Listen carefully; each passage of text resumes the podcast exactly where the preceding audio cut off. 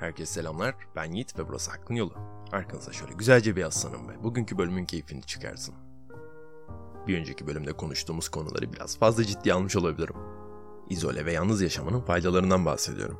Yaklaşık bir aydır minimum insan etkileşimiyle Muğla'nın bir köyüne sahip olduğumuz bir yazlık evindeydim. E, tabii ki de tek başıma.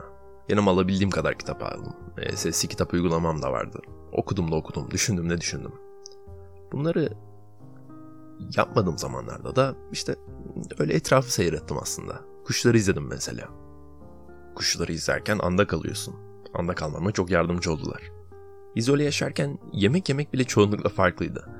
Günlük şehir hayatında yapamadığım birçok şey yaparken buldum kendimi. İlk defa kendimi hazırladığım yemeğin yani her bir malzemesinin koklarken buldum. Ama böyle iyice koklayarak. Köy domatesini, köy biberini, Kusura bakmazsınız bir sırrımı da paylaşayım. Yemeklerimi ağzımı şabırdatarak yemeye başlayınca şehir hayatında en güzel restoranlarda yemeklerin ne kadar keyifsiz ve tatsız olduğunu anlıyorsunuz. İğrendiyseniz kusura bakmayın. Neyse. Dediğim gibi e, bu bir ay bana çok şey kattı ve bu sürede okuduğum ve en çok beğendiğim eseri de sizinle paylaşmak istiyorum. Walt Whitman'ın Çimen Yaprakları şiir kitabında yer alan Kendimin Şarkısı şiiri. Çevirisi aslında çok kötü değil ama eğer İngilizcenize güveniyorsanız kesinlikle İngilizce orijinal dilinde okumanızı tavsiye ediyorum. Evet, geçelim bugünkü bölümün konusuna. İnzivamın başında çok düşündüğüm bir konu olan amaç, gaye. Daha doğrusu hayattaki amaç ve amaçsızlık. Umarım bugünkü podcast'i beğenirsiniz. Bir amaç, bir gaye uğruna göre hareket etmek ile amaçsız bir şekilde hareket etmenin sadece felsefesini anlatmaya çalışacağım size. Daha önceki bölümlerde de olduğu gibi bu bölümde de herhangi bir fikri aşılamaya veya meşrulaştırmaya da çalışmıyorum. Aklınızda bulunsun. Bir amaç doğrultusunda gerçekleşmeyen hareketlere ve olaylara bildiğiniz gibi spontane diyebiliyoruz ve spontane olaylara ve davranışlara ben şahsi fikrim olarak hakiki olaylar demeyi tercih ediyorum. Şimdi şöyle bir örnek vereyim. Herkesin e, komik olmaya çalışmadan, bu amaç doğrultusunda hareket etmeden komik olan arkadaşları vardır. Yani adam kendiliğinden komiktir Mesela ilkokulda veya ortaokulda birini düşünebilirsiniz. Fakat yaptığı hareketlere insanların verdiği tepkileri gördükçe yani insanların güldüğünü ve ilgi üstünde topladığını fark edince az önce yaptığı hareketi tekrar yapmak denemesine girecektir. Öyle değil mi?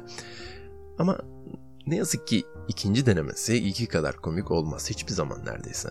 Çünkü ikinci yaptığı hareket artık spontane bir hareket değildir. Bir amaç doğrultusunda yapılmıştır ve o amaç da ilgiyi tekrardan üzerinde toplamaktır amaçsız olarak, spontane olarak yapılan davranışların kendine has böyle bir kokusu, bir mizahı, bir büyüsü vardır bence. Öngörülemez ve hesaplanamaz. Eski dostum Elon Musk'a bu konuda tekrar danışalım istiyorsanız. Anlamsızlık kelimesini ilk kez kullanan, en azından benim okuduğum kadarıyla ve açıklayan kişi odur çünkü. Taoizm felsefesinden gelen anlamı kendiliğinden olan ve spontane gelişen olan Wu Wei kelimesini şöyle açıklıyor. Bir avcımız olsun ve bu avcımızın amacı da bir ayıyı avlamak olsun. Avcımızın elinde böyle baltası küçük küçük izler arayarak ayıyı bulmaya çalışıyor. Saatlerce aradıktan sonra ayıyı bulamıyor. Ayıyı bulamayınca da canı sıkkın bir şekilde dolaşırken spontane bir şekilde ayıya rastlıyor. Bakın burası çok önemli. Hemen baltasını eline alıp ayıya çılgınlar gibi saldırmaya başlıyor. Bir sağ, bir sol, bir yukarı, bir aşağıdan, sonra tekrar sağdan, bir yukarıdan. Fakat bu ayının bir özelliği var ayı avcının zihnini okuyabiliyor. Bu şekilde avcının bir sonraki yapacağı saldırıyı bilip akıllıca diğer tarafa kaçıyor. Ve bu da avcının ayıyı öldürmesini imkansız kılıyor. Çok fena tilt olan avcımız vazgeçmek istiyor ve küfrederek son bir hışımla baltasını savuruyor. Ve baltasının ucu sapından fırlayıp ayının tam iki gözünün ortasına giriyor ve ayı hayatını kaybediyor. Çünkü ayı avcının son yaptığı spontane rastgele hareketi spontaneliğin doğasından ötürü öngöremiyor. Şimdi kendinize şunu sorun. Suyun bir amacı var mıdır? Su sadece doğanın kurallarını takip eder. Bu yüzden her zaman yüksekten aşağıya düşmeye eğilimlidir. Buna da insanlar akış ismini vermiştir. Akışı insanlar en kutsal ve yaşamın kaynağı olan suyu izleyerek öğrenmişlerdir. Suyun akışı için gerekli şartlar sağlanırsa su akar, şayet sağlanmazsa su olduğu yerde durur. Çünkü suyun bir amacı ve bir gayesi yoktur. Fakat yine de su geçtiği her şeyi besler ve yumuşaklığı, sert ve keskin yüzeyleri bile aşınır. Su hayatın kaynağıdır. Bu podcast'in meditasyon bölümünü dinlemediyseniz şu an açıp dinlemenizi tavsiye ediyorum. Amaçsızlık meditasyonda da sürekli karşımıza çıkıyor. Benim yaptığım meditasyonun sıradan çinko karbon meditasyonlar oranla daha çok işe yaramasının sebebi de bu. Çünkü meditasyon yapmanın bir amacı olmamalıdır. Yapmanız gereken tek şey düşünceleriniz ve etrafınızı anlamlandırmaya çalışmadan dinlemektir. Sıradan çinko karbon meditasyonların amacı zihni sakinleştirmektir ve tam olarak burada kaybederler. Zihni rahatlamaya zorlamak. Bakın zorlamak diyorum. Rahatlama ve zorlama var. İşte burada çelişki başlıyor. Meditasyon yapan, yaptığı meditasyonun amacını unuttuğu anda zaten gerçek rahatlamaya ulaşıyor. Bakın aynı şey yaratıcılık için de geçerli. Yeni fikirler genellikle spontane olarak ortaya çıkar. Birden aklınıza gelir öyle değil mi? Böyle ampul yanar kafada. Ve genelde en yaratıcı fikirler de vücudun ve bedenin rahatlama anında çıkıveriyorlar. En azından bende öyle oluyor. Mesela şöyle güzel bir ormanda, bir parkta oksijen dolu bir yürüyüşe çıkmışsınız. Eve gelince de bir ılık bir duş almışsınız. Bakın bu yaratıcılığı olumlar. Yaratıcılığı zorlamıyorsunuz. Amaçsızlıktan yaratıcılığın doğması için zemin hazırlıyorsunuz. Bu besteciler için de böyledir veya genel olarak sanatçılarda. Bir sanatçı beste yapmak istediğinde bu amaçla gitarın başına veya piyanonun, kemanın başına oturduğunda genellikle hedefine ulaşamaz. Ama gece uyumadan önce enstrümanı kurcalarken spontane olarak sadece rahatlamak için çaldığı zamanlarda beklenmedik inanılmaz besteler ortaya çıkabilir ve genelde besteciler de şarkılarını böyle bulduklarını iddia ederler. Hiç beklemediği anlarda, bir beklentisi olmadan çaldığında. Peki gelin biraz da konumuzun hassas ve can alıcı noktasına gelelim. Hayat ve anlam. Daha doğrusu insanların anlam arayışı. Ne düşünüyorsunuz bu konu hakkında? Hayatın belirli bir amacı var mıdır yoksa amaçsız mıdır hayat? Bu yaşadığımız yeryüzü, bu dünya, bu evrenin bir amacı var mıdır yoksa gerçekten bir şanstan, bir spontanlikten ibaret bir saçmalık mıdır? Okey, şimdi gerçekten düşünelim. Şayet bu hayatın bir amacı olduğunu varsayıyorsak, en basitinden şu soruyla başlayalım. Hayatın anlamı ve amacı ne? Ve bu amaca kim karar veriyor? Bu amaç Kur'an-ı Kerim'de mi yazıyor yoksa İncil'de mi yazıyor?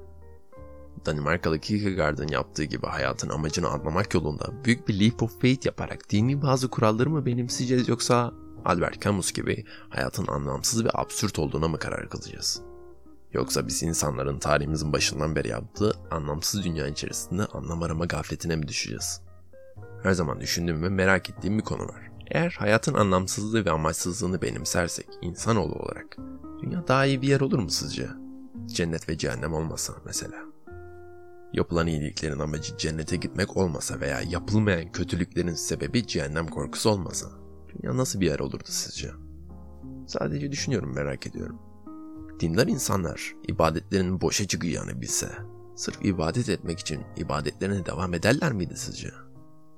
Evet belki de günümüzün Sisyphosları sırf tekrar yuvarlanmasına izin vermek için devasa bir kayayı yokuş yukarı itmeye mahkumdurlar. Belki de hayatın amacı gerçekten bu esarettir, bu mahkumluktur. Belki de bu evrendeki varlığımızın amacı sandığımız gibi A noktasından B noktasına gitmek değildir.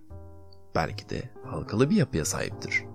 Peki bu halkalı yapıda varoluş amacımız ne olabilir o zaman? Sadece var olmak olabilir mi? Bildiğimiz gibi evrende amacımızı açık olarak önümüze sunan hiçbir kanıta ulaşamadık. Ben şahsen bir gün ulaşabileceğimize inananlardanım. Ama merak ettiğim bir husus var. Eğer gerçekten bir amacımız var ise ona ulaştıktan sonra ne olacak?